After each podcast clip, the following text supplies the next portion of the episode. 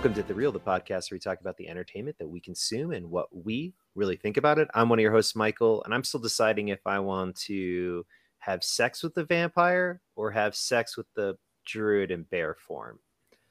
But we'll see.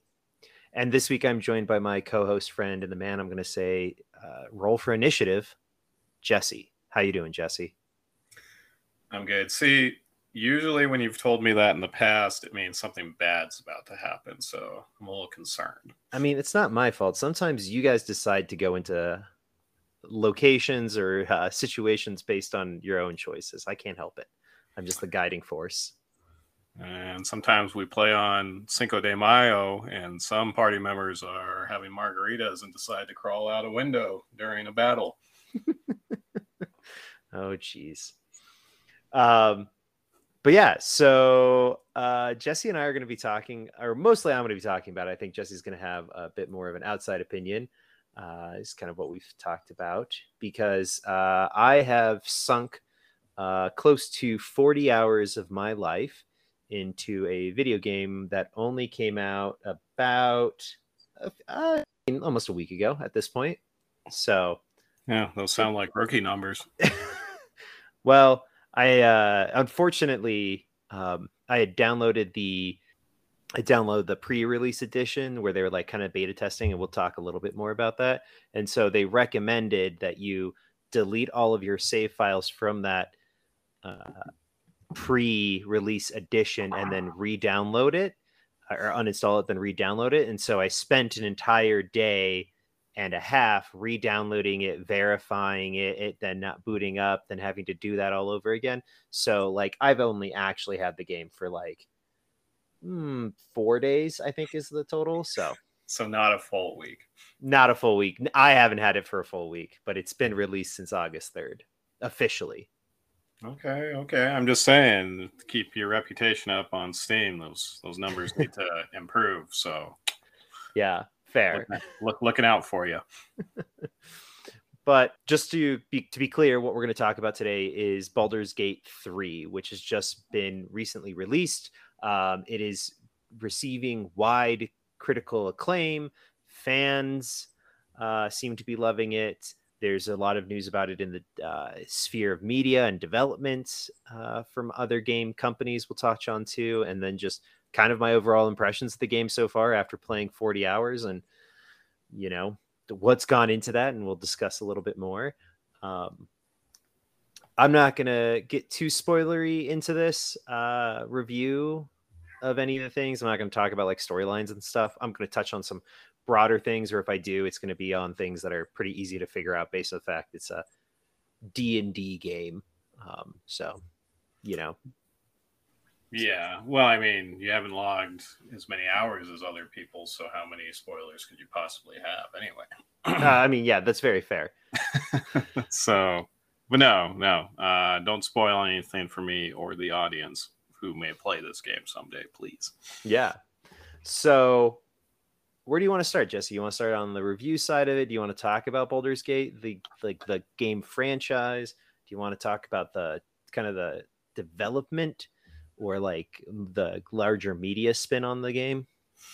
So why don't you provide a little background on the franchise as a whole for people like me who just found out that this existed about a week or two ago? yeah, absolutely.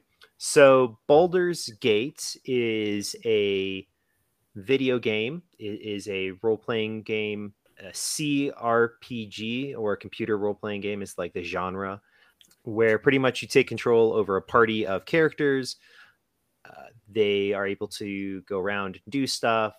They kind of this game as well as the some of the previous iterations of Baldur's Gate are based around or inside Dr- Dungeons and Dragons universe. So they even use like the rules from these. They even use the rules from these. The series first made its debut in 1998 uh, with the uh, made his first debut in 1998 with the title Baldur's Gate. Um, for Windows and Mac. And a little known company, maybe Jesse, you've heard of them, uh, was the ones that pioneered this uh, BioWare. This is one of the only facts I know about this franchise from my 10 minutes of research. Yes. So, BioWare of Mass Effect, Dragon Age fame, um, they they were the ones who kind of started this uh, franchise out with being able to put together this very role play heavy game. Uh, you do see a lot of those elements from taking from you know the pen and paper d&d role-playing system to this and then subsequently you see that then brought into their games of mass effect and dragon age where you have those role plays how you have the classes it's tactical um, semi turn based uh, those types of things you can see those iterations that later came from them doing these things in Baldur's Gate uh, to start out with. So, and like an emphasis on stories and characters, and a lot of that started out in Baldur's Gate and kind of evolved into later. So, you had said that this was a C RPG rather than just, say, a traditional RPG type video game. So, explain to me what the key difference is between those two things. Yeah, so a CRPG is so how to best describe this? That's a good question. Explain so C- it to me like I'm five. yeah. So the C in CRPG just stands for computer, which right. just means that you play it on some sort of platform in a very specific type way. It is not like your SWTORs and stuff like that. Um, or anything along those lines where your characters are kind of framed differently. It's like a three, it's a above isometric kind of look. So you're looking down at a slight angle at your characters. You move them around the world. It isn't like a first person RPG or like a third person. It is very high up. You're kind of above everybody else. And then you interact in the world. And usually there's like a dice mechanic and stats that go along with that, less of the you know, oh, I'm just going to be able to hit somebody harder with my sword type thing. It's much more dice related.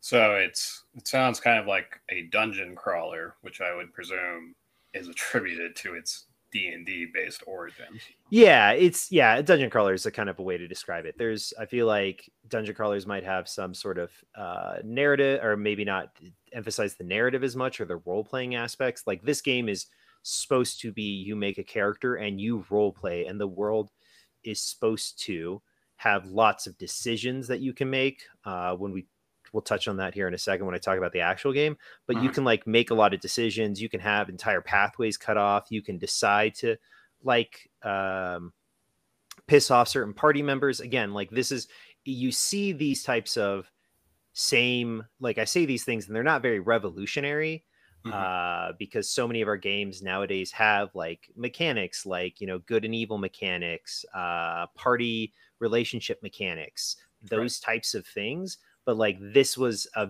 big part of the role-playing games of that early to late you know 90s 2000s era stuff okay i just thought it would be good to have a little context before mm-hmm. we dove into the game so now that we've laid the groundwork, so to speak. Yeah.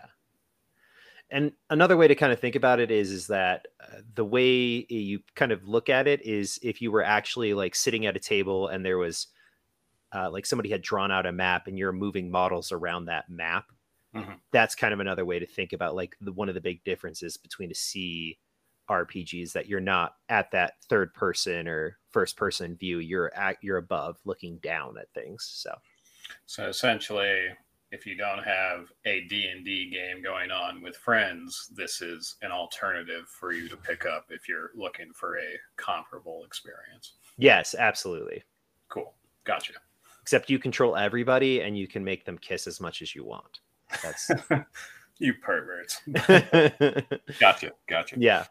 And to be clear, this system or like this type of game isn't hasn't been really dead. Like uh, Fallout, for example, started out as a system like this before it went to that first person with like Fallout Three, um, Star Wars, uh, Knights of the Old Republic, Dragon Age. Those are still kind of in those veins, and there has still been a lot of these types of games that have come out. Uh, for example, uh, Wasteland, which was from the people that made the original Fallout, so they kind of went back to that type of look. Uh, Path of Exiles, uh, Pillars of Eternity. Uh, these are all games that are, and then Divinity Original Sin 2 and Divinity Original Sin, like all these games are still in the vein of that and are all pretty uh, extensive, fun, and interesting um, to play. And they all kind of have the same feel as this. So, this isn't to say that this genre is like has died and now this studio has brought it back in any way. That's not what we're saying. Uh, Larian Studio, they they've actually been producing games very similar to this for quite some time. Okay, that's good to know. Yeah, but uh, Baldur's Gate, like I said, 1998 started out with Bioware. Bioware built this. They did uh, some expansions. They did Baldur's Gate 2, which was critically acclaimed in the early 2000s. Everyone really loves that. They made a bunch of lovable characters in there.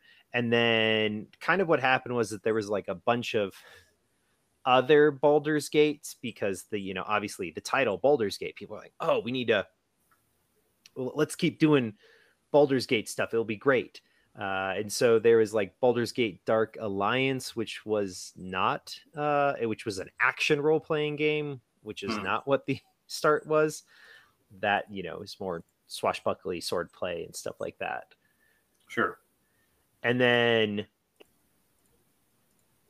the last one, and you're kind of being like, wow, like that's uh, Baldur's Gate 2 that came out in 2001 or 2000 and then the expansion came out in 2001 like that that that's like almost you know 22 years between Baldur's Gate 2 and Baldur's Gate 3 it's kind of a long time yeah that surpasses even the time between Witcher 2 and Witcher 3. yeah, so there's been a few other D&D Baldur's Gate games in between there, but and they, they even came out with like uh, an enhanced uh, edition uh, for like the iPad, which I played, which was fun. But the reason it's kind of come back is that the studio, uh, Larian, they're from Belgium. Um, Belgium. Well, our friends from that part of the world seem to have a pretty good grasp on fantasy role playing games. Yeah, and they're pretty great. They actually came out with the uh, Divinity um, games and mm-hmm. like Divinity Original Sin CRPG game that I referenced earlier, and it was phenomenal. It was a pretty great Kickstarter campaign. They were able to do a lot of stuff. They had a pretty fun game that I actually played called uh, Divinity Dragon Commander, mm-hmm. where mm-hmm. it was it's a really weird game. So it's a mix of a strategy game, but it also has role playing game parts to it. Uh, you can like marry uh, like an undead girl and then you can make her alive again and the undead faction in the game gets mad at you for doing that and then you can sacrifice her to your giant warship to gain more power and they actually i think they become happy that you do that because then she's dead again um, and you also get to fly around in like and then there's also like uh strategy elements like uh, Age of Empires or stuff like that, where you can control units on a board, or you can transform into a giant dragon with the jetpack and blast things out of the air with your dragon breath. So it's a very weird game. it sounds like a strange dream I've had before. yeah, it's it's a pretty interesting world that they built the Divinity world. Uh, there's also some other games that came out before that, but that was the one I got really hooked into because I think I saw uh, I listened to a co-optional podcast where um, Total Biscuit and like Jesse Cox and a, Dodger and a few others used to do like these video game people used to do a podcast, and I think it was Total Biscuit talking about it, and it sounded really fun. So I was like, let's pick it up. And then they did Divinity Original Sin, which was a turn-based role-playing game, very set in this computer role-playing world and they were able to produce it. It was really fun. A lot of people liked it. And then they came out with Divinity Original Sin 2, and it was just crazy the amount of things you could do. And the like, there's just ridiculous bonkers stuff. Like the mechanics they put in there in this game is that you can uh, there's like one particular chest that you can like fill up with a bunch of weight or like a bunch of things and it won't destroy this one particular chest in the entire game.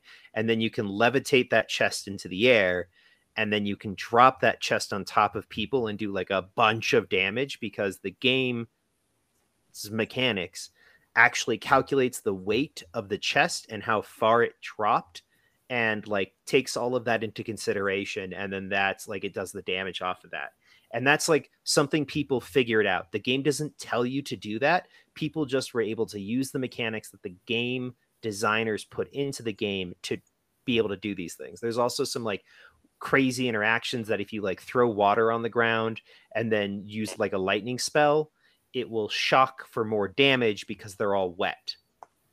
Hmm. and Well, that sounds very practical. right. And, and that's like the thing. That's what was like uh very defining about this video game is that people were like oh wow like this is really cool and that's like that makes sense. And the like there's certain like interactions that i think if it's i I trying to it's been so long. I'm pretty sure if you like use poison on undead it like heals them opposed to doesn't doing damage on them. And so you can do like these crazy builds where you can play a necromancer type guy where you're just throwing out poison and healing yourself but also damaging everybody else. And just a very mechanically interesting game so when everyone found out that they were going to be doing Baldur's Gate 3 everyone was stoked so excited because it's been over 20 years since we had a Baldur's Gate game.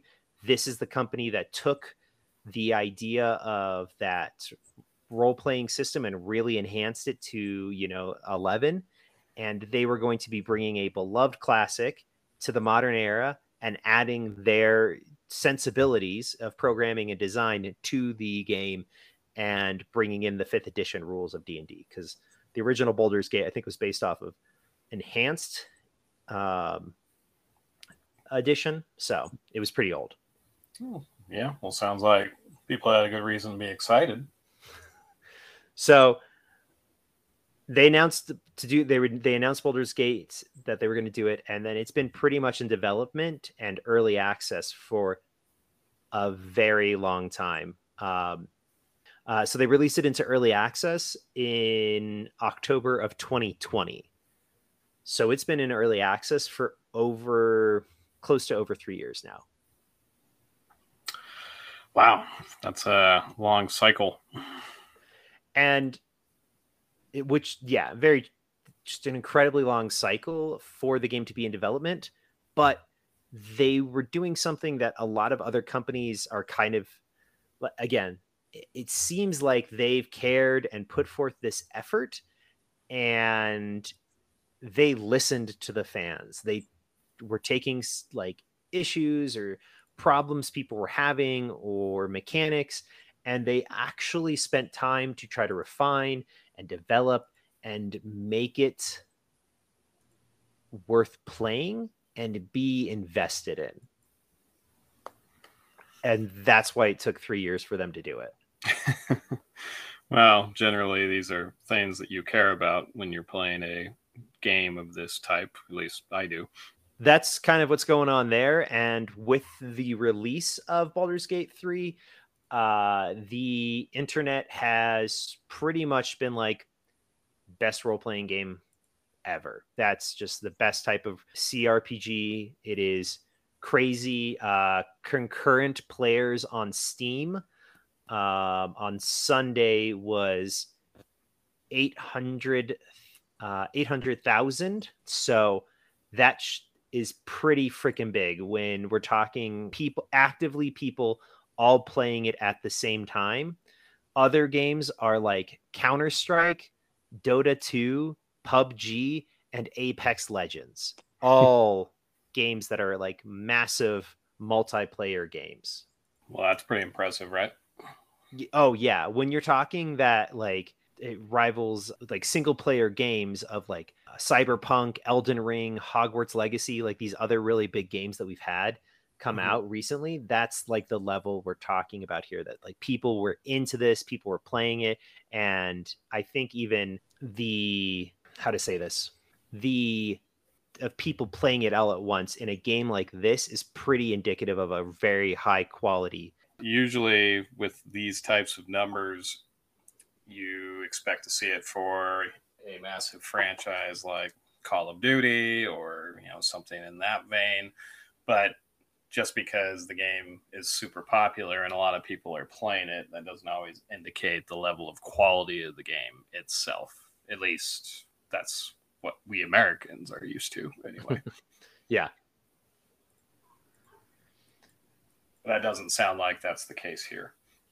No, I think that's it's the quality of game here is very indicative of the time and effort they spent into making into the years of development that this has been going on. Like they really do care about how this game has developed and what they've done with it just shows so much. Okay. Well, why don't you tell me a little bit about it then? What's uh what's all the hype?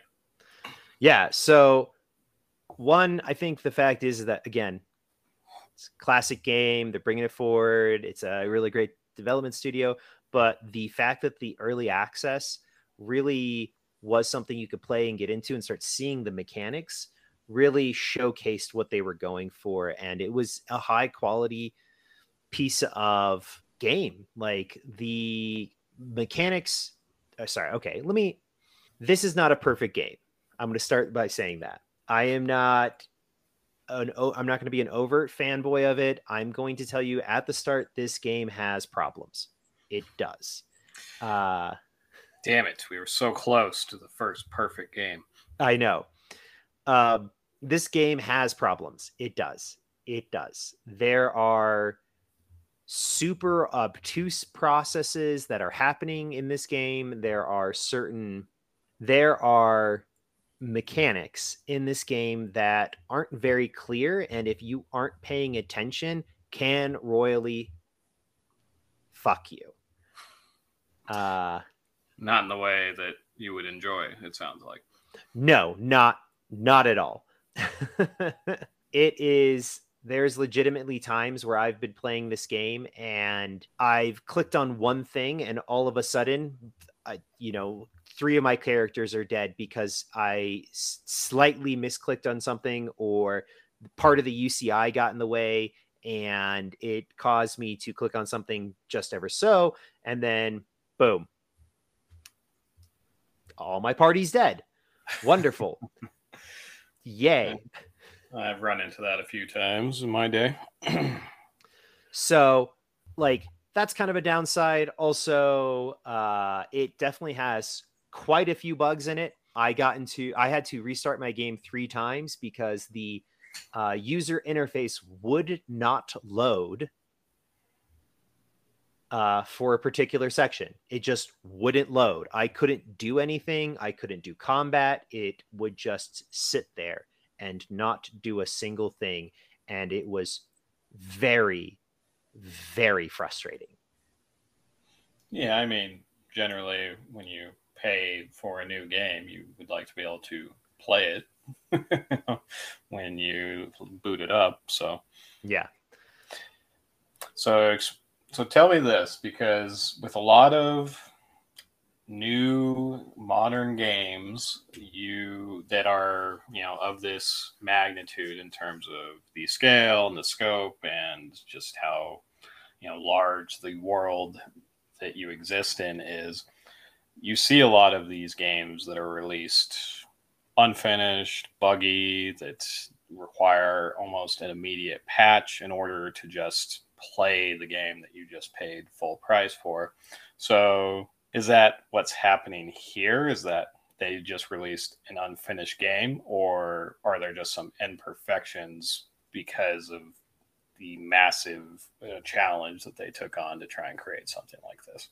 So, yeah, I cannot, to, to be clear, I might have poo pooed the game a little bit there. Sure. But the fact is, is that this is scoring uh, nine out of 10 on Steam, uh, four out of five on GOG, uh, 93% on Google. Like the Metacritic scores are crazy high. This is a good game. I cannot stress how much you should buy this game. it is amazing. These Okay. issues that I'm talking about are because of the scale of this game, that there are problems going on because of just how much they're doing in it. And I think that's perfectly fine.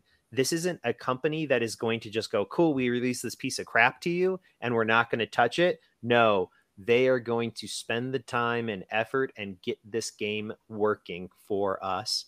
And I can't wait. It's going to be it's going to be amazing.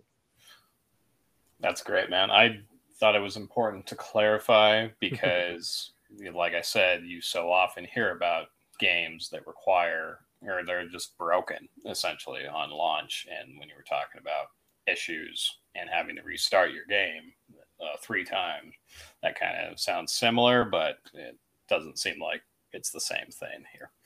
No, I don't think so. I think it is something that is very um how to say this. It is something that is this saying those negative things is pointing out that this is not a perfect game and acknowledging that so the haters out there on the internet won't be like, "Meh, you didn't know you didn't talk about how it was doing this bad thing or whatever." Like my game was actually much worse because of this. So that's that's my big thing is that it's that just to acknowledge people are going to be shitty about it. Sure. Well, and yeah, I'm sure some people will experience that and just immediately write a bad review on Google or Metacritic or wherever. Right. And I was going through the Steam reviews, and that's the thing. Like some people are like, oh, the inventory management's terrible. And I was like, it's not the best in the world, but also it's actually kind of makes sense. Like it is not totally flawed. It makes sense. So you just have to understand that and respect the fact that it is a kind of an older game and has a bit of a different uh, process of how it works. That's all. Sure. I've never played an RPG with perfect inventory management, so show me that holy grail of RPGs, you uh you cranky douchebag. But uh yeah, go ahead. But that's like the big thing, right? It is something that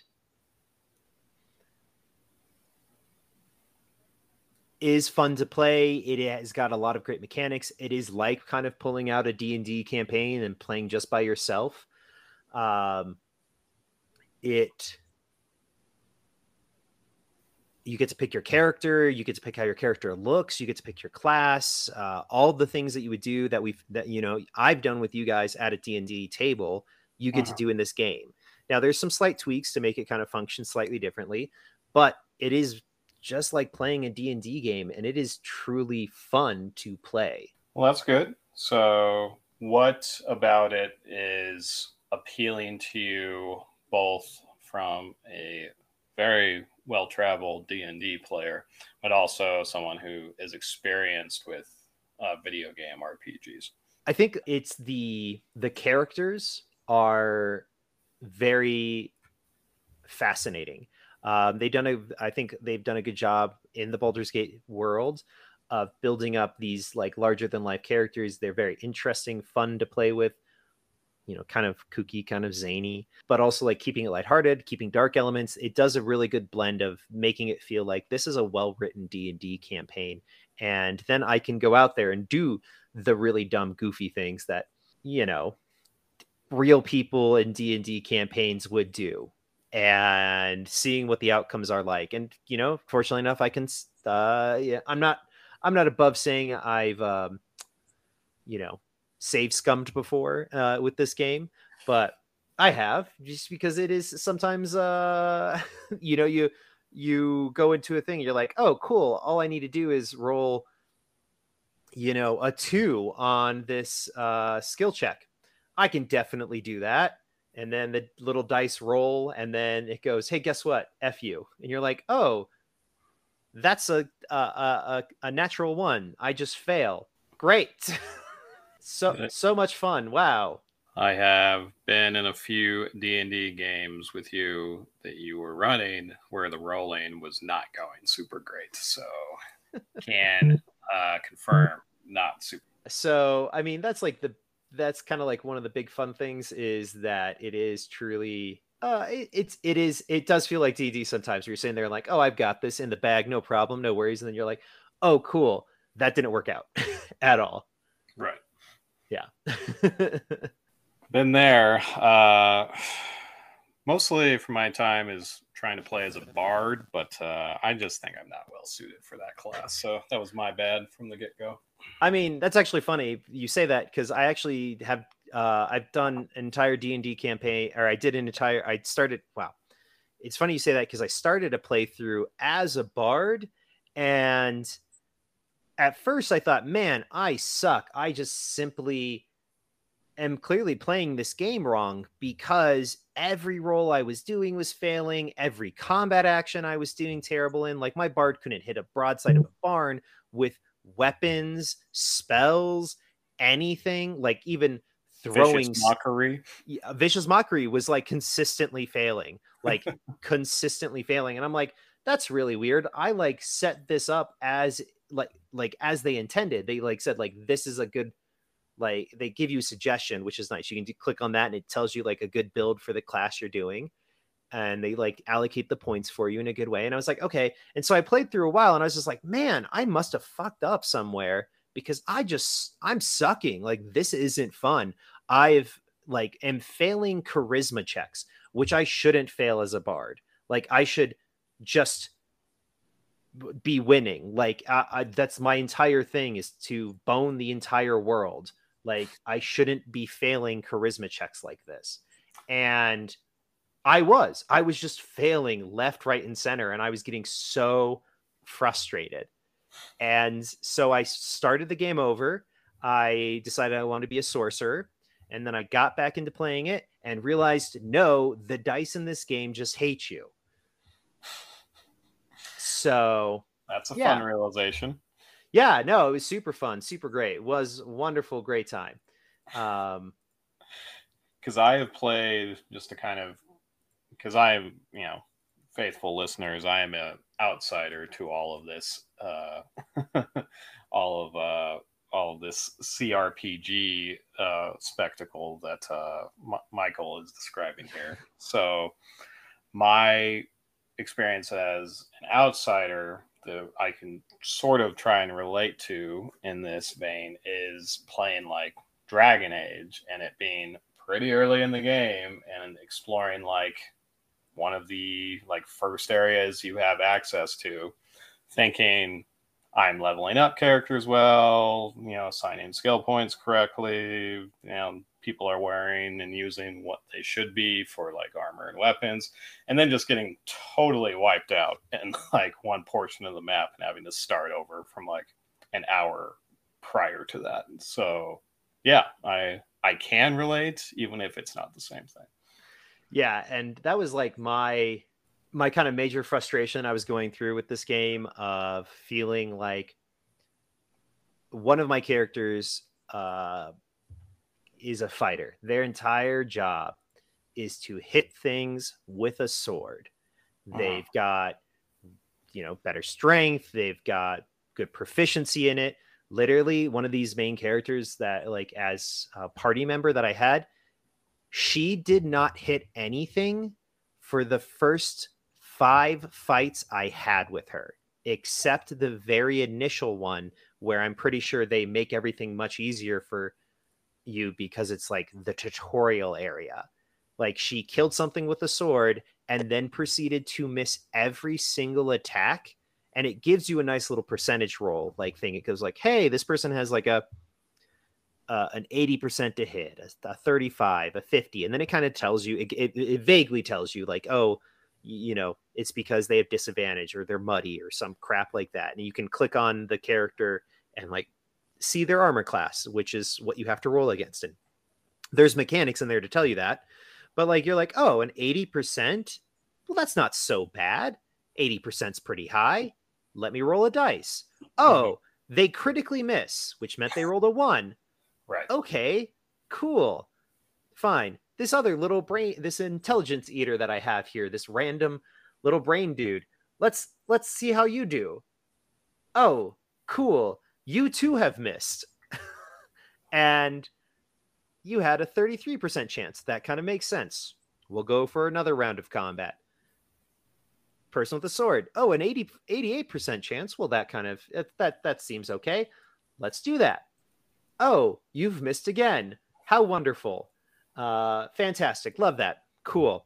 Little brain devourer. You have a, a 30% chance to hit. Great. Cool. Hits. oh, all right. Fine. Fine. I see what's going on here. Cool, cool, cool. It's all right.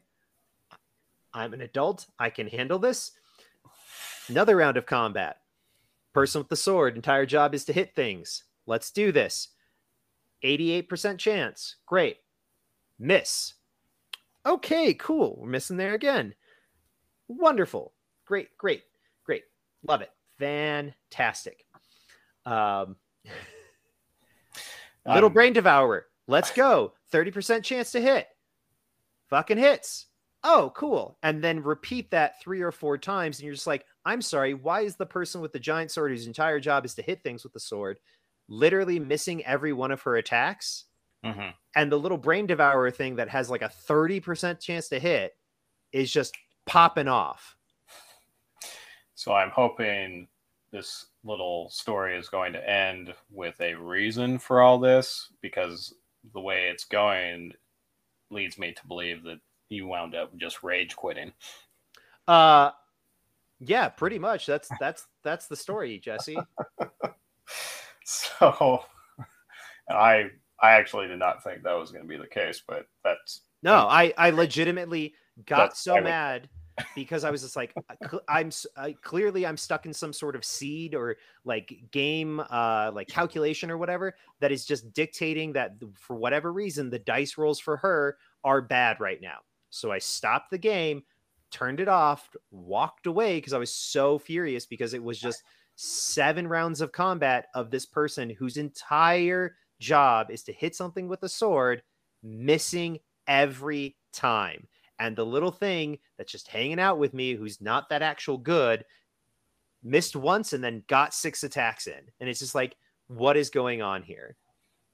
So let me ask you this for yeah. someone like me who is not super well versed in this genre of RPG, and I'm sure people like me will hear about all the accolades being showered upon this game and think, yeah, you know, I'll give that a shot.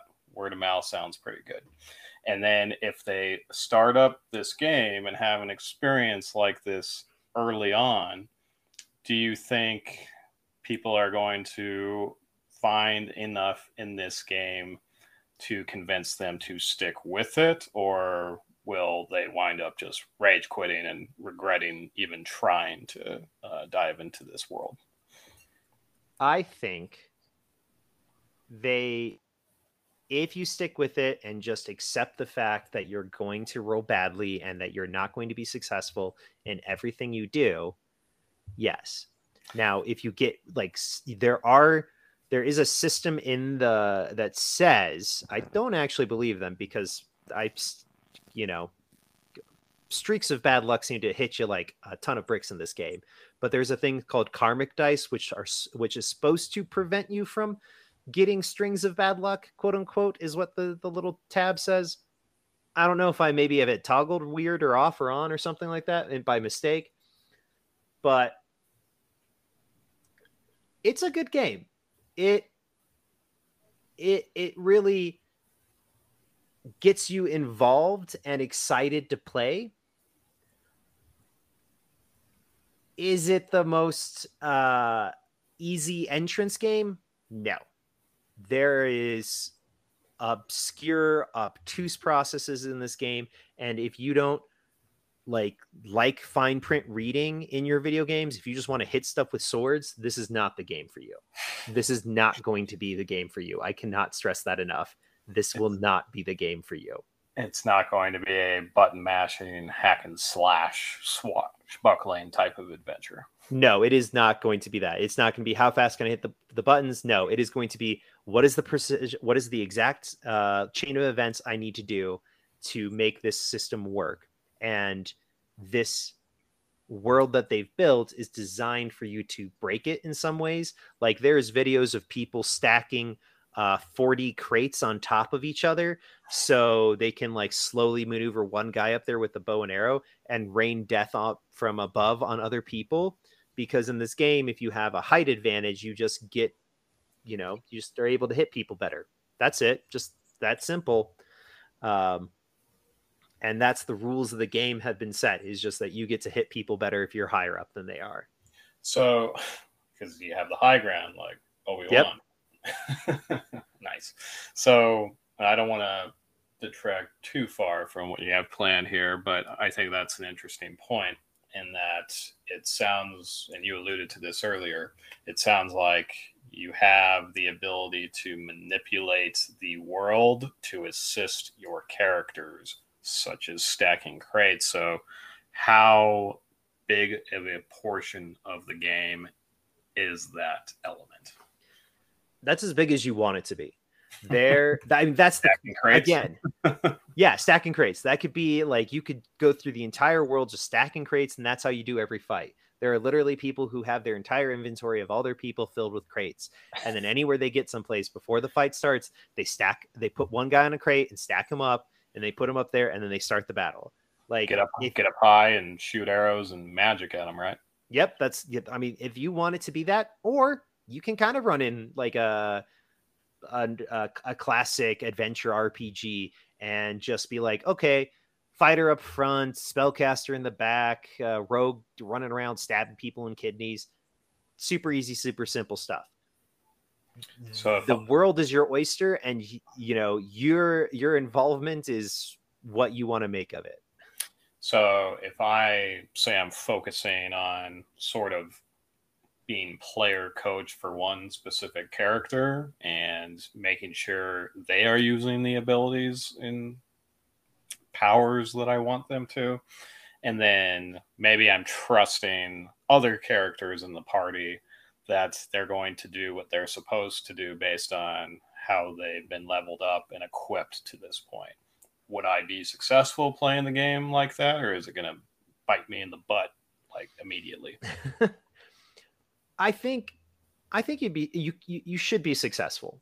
Um, you should be successful. Uh, will you be the most successful? Hard to say, but you should be successful. But you could start the game that way and sort of ease yourself into this idea of having, you know, Wizard of Oz, you know, guy behind the curtain power over basically every character and like, you know, different aspects of this world and such. Oh yeah, for sure. Okay. So I think based on what you're telling me, I think it will have some crossover appeal, especially with that strong word of mouth. I was just trying to get an idea because I have, I mean, even games like, say, Dragon Age Inquisition, which I have started campaigns for, gotten just completely wiped out early on in the game and walked away from it and did not return to it for a very long period of time. and I would hate for that to happen to these developers because it sounds like they put a lot of time and care into this, but it sounded like it was a possibility just based on like the learning curve of all this. Yeah, I think that there's definitely going it's not like I said before, it is not the clearest um game when it comes to like telling you like oh this is how this mechanic works. This is how you should do this mechanic. Um and unfor- because of that unfortunately that's what's happening. Mm-hmm. um but it is really fun to be able to do these things to be able to play this game um to like learn how it's going. It does an okay job of explaining crap to you. Right. But you are going to have to read. I'm just letting you know now. You're going to have to read stuff and it teach you, you know, it's going to be like, oh, this is how this is played and this is how this works and stuff. So on the flip side, there may be folks who have been so turned off by modern gaming because of how carbon copy and simplistic everything seems to be to appease stockholders that they may find this to be more reminiscent of games they used to play like say back in the 90s or the early 2000s yeah absolutely and in fact even the the CEO, I think, of the company. Uh, when the whole like Microsoft and Blizzard and Activision and the whole thing about them buying each other out and them becoming effectively a monopoly, they're they're becoming a monopoly, um, yeah. which is you know sh- it is illegal, but whatever in this country, it's fine. Corporations run everything. Uh, it came out that they were actually uh, Larian was actually on like a short list of companies that they were going to talk about like buying and the CEO was just like, I am getting older in years, but I these are the types of games that I want to play. So these are the types of games I want to make. And they care more about the end result of the product they're putting out over the corporate overlords greed for more money. This game came out uh, you you know you could buy it right now. You didn't have to do early access or anything else like that. Uh, you could buy it. It will be a full game for you. There's no uh, like free or like there's no crazy DLC that's going to make me have a better experience than you, Jesse. There's no like day one uh, hidden content because you didn't buy the specific fancy uh, edition from you know GameStop or whatever. Not saying GameStop exists anymore, but um, in that sense. But like, there's no cra- any of that craziness doesn't exist in this game right now, and that's because they didn't want that to be a thing. They specifically said we don't want that, and they uh, made it that way. So that is man, that's music to my ears. Uh, real quickly about GameStop, yeah. I went into a GameStop a month or two ago after having not been in a brick and mortar GameStop in a very long time, looking for like a PS3 late generation type game. Yeah. Not only do they not have uh, games in stock from that generation, they barely have a lot of the games that were released for, say, like PS4 and Xbox One anymore. it is mostly toys and apparel and swag, and then there's like a little corner of the store where they still sell actual video games. So that company does not have the name that represents their business anymore, in my opinion. But that's okay because now they'll never rip me off again. So it works out. I mean, that's fair. Um, I think it's also notable to say that they've said like they aren't going to put microtransactions in this game either. Like that's a big thing that they were like, we this is it's just we aren't going to do it. And the entire industry has been kind of like pushing back in the sense that they're like, oh no, uh, you shouldn't expect this level of development out of AAA games, is what is being said. Like you shouldn't expect this level of customization. You shouldn't expect this type of world building. You shouldn't affect this type of story. Um, there's like beats in it that are uh, really emotional and like very cute. Um, there's in fact two companions, or not companions, camp followers, uh, buddies, camp buddies you can get that have like really interesting moments between the two of them, and it's really cute and wonderful and it's admittedly two animals, so you know, spoiler there, sorry, but it, it it's it's just interesting to see. It's fun to be like, oh, look at this like story that they've put together, they've made, and how fun it is, and that's the level of care that goes into small little moments that sometimes I feel like AAA games do not put forward. Well, they don't because they have adopted this model of not having to care so much about what fans think, but more so what shareholders and such think. And what they think is they want whatever is going to, you know, line their pockets, you know, the best. So mm-hmm.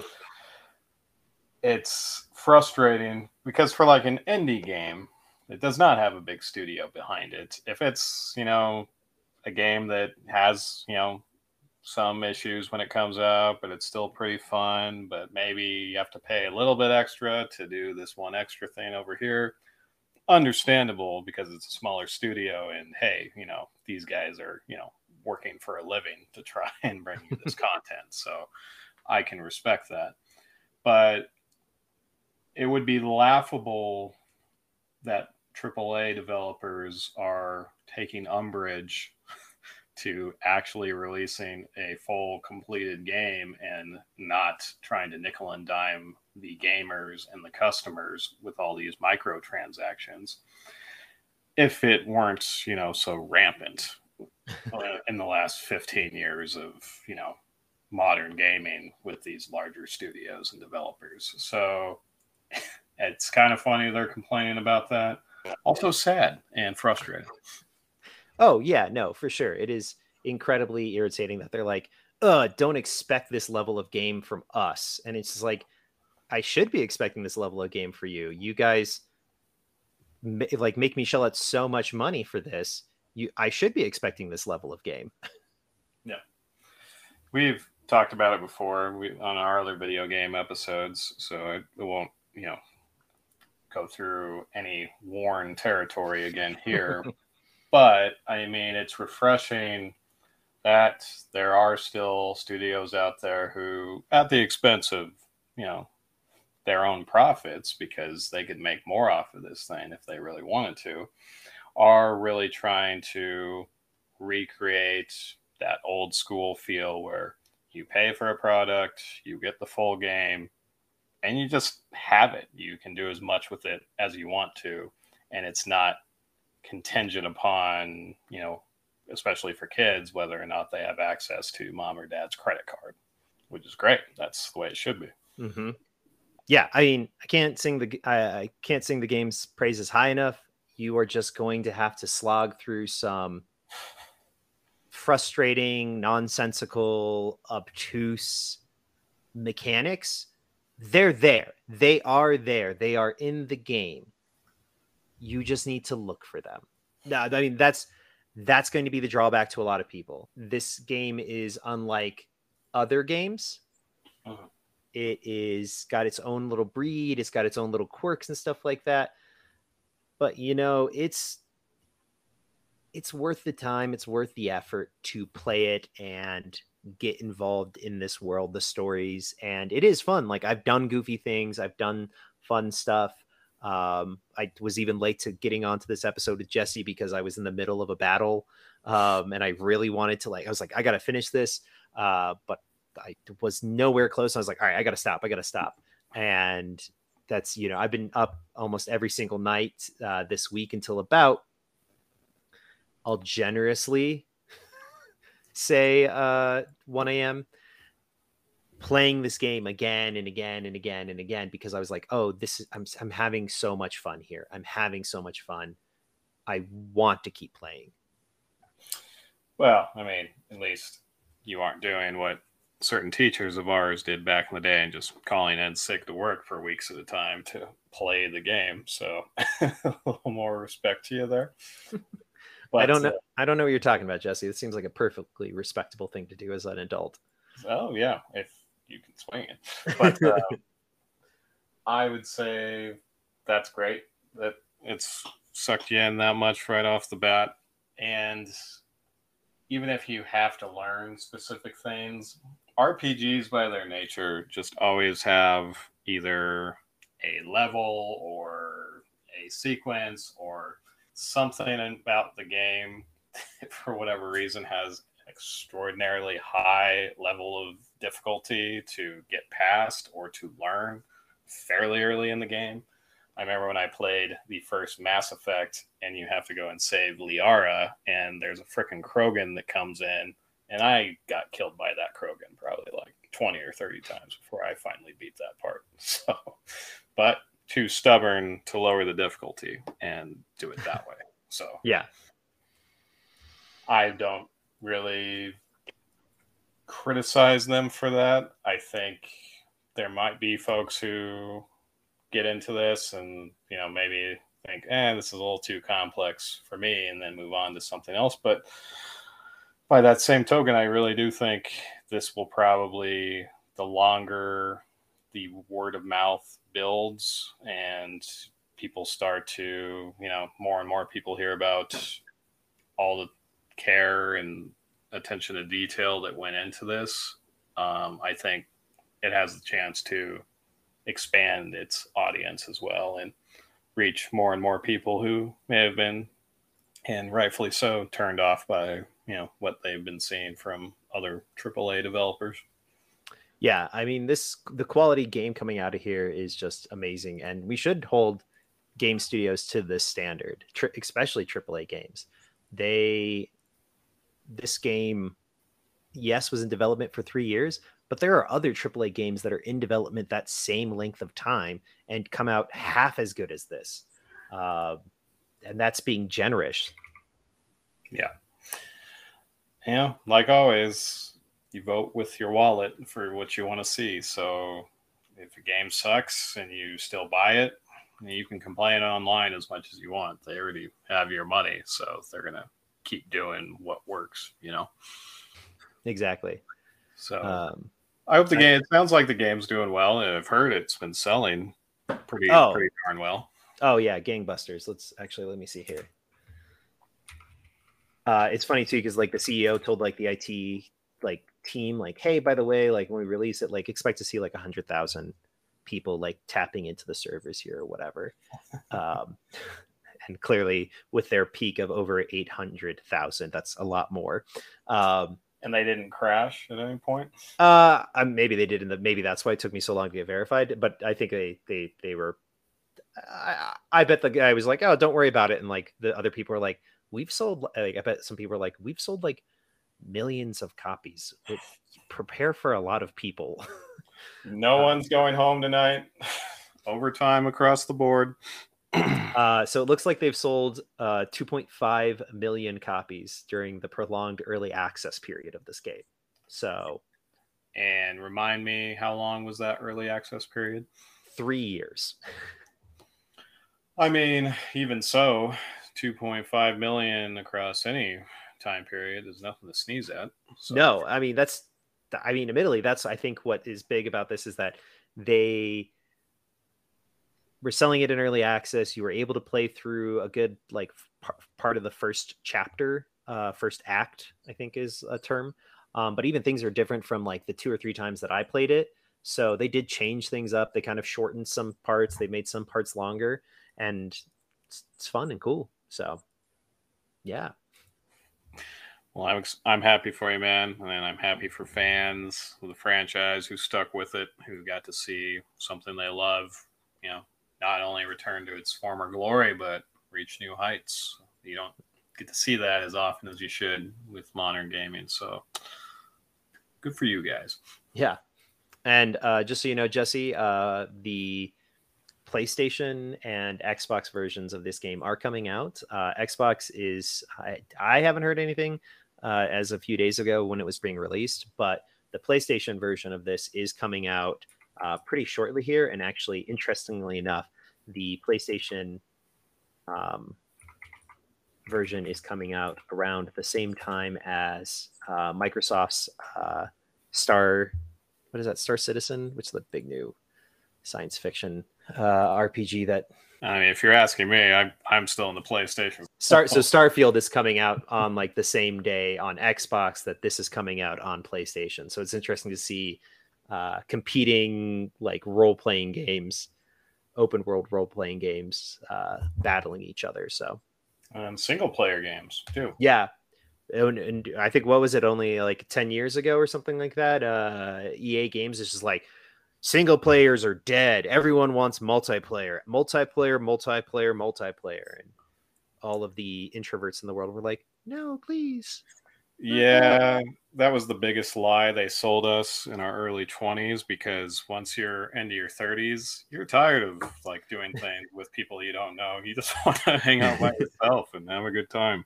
I literally uh so I've stopped playing Overwatch just because Blizzard has just sh- shit the bed um yeah. with that entire experience. So I've stopped playing completely, but like literally the most frustrating thing was just playing with randos online and like getting yelled at for like being like you're stupid. I'm like, dude, it's quick play, man. Like it's the casual version of this game. Chill the hell out. Right. Uh, and people are like, get on the point. You could have made that. And I was like, I was being shot in the face. You were in spawn. Don't act like you know what I was doing. Oh, oh yeah, it's it's it's it's a great time indeed. So, but like, yeah, screw playing with people I don't know. I'd rather play with people I know or play by myself and everything that entails. It's interesting that that's the trend. And I wonder if these games sell very well. And I mean, Baldur's Gate is already off to a great start. I'm assuming it will do pretty well on the consoles as well for all the people who are jealous that PC gamers got access to it first. But I guess we can suck it, right? Um, PC Master Race. so it will be interesting to me if those games sell well on the consoles. Maybe this becomes more and more of a trend where, wow, they're actually dedicating like annual or biannual releases to more single player RPG type games. It'd be impressive. It'd be nice to see, man. I I played way too many old games because we haven't gotten enough like those in the last ten years or so. So I, it would be nice to not feel like such an old man all the time. well, I don't think playing new video games will make you feel like a young man, Jesse. But it can trick me into thinking I'm one for at least a couple hours here and there. So. Fair. All right, I think we can wrap it up here. I got to get back to battles. Uh, About you know, I got to I, I got to get some real numbers on this game, Jesse. Yeah, you, you're already behind, and you spent an hour talking to me, so even more so. Right. Perfect. All right. We'll wrap it up here. Uh, thank you so much for listening to Hit the Reel, the podcast where we talk about the entertainment that we consume and what we really think about it. Uh, we try to get this podcast out weekly, usually on Saturdays, sometimes on Sundays. Uh, I have been bad over the last few weekends just because we've been doing so much and beginning them on Mondays. I apologize for that. But like I said, we try to do Saturdays, we try to do Sundays. It all depends on how much I'm doing that weekend. Uh, hey, if we got something wrong or if I missed something, or hey, if you know where some of those like fancy, really good items are, email us at hitthereelpodcast at gmail.com. Again, that's hitthereelpodcast at gmail.com. I would really like a much better sword for my person and fighter that can't seem to hit the broadside of a barn. Um, it'd be really great. Uh, and feel free to take a look at a Patreon in the description of the episode. We'd love the support. Like always, hey, keep it real.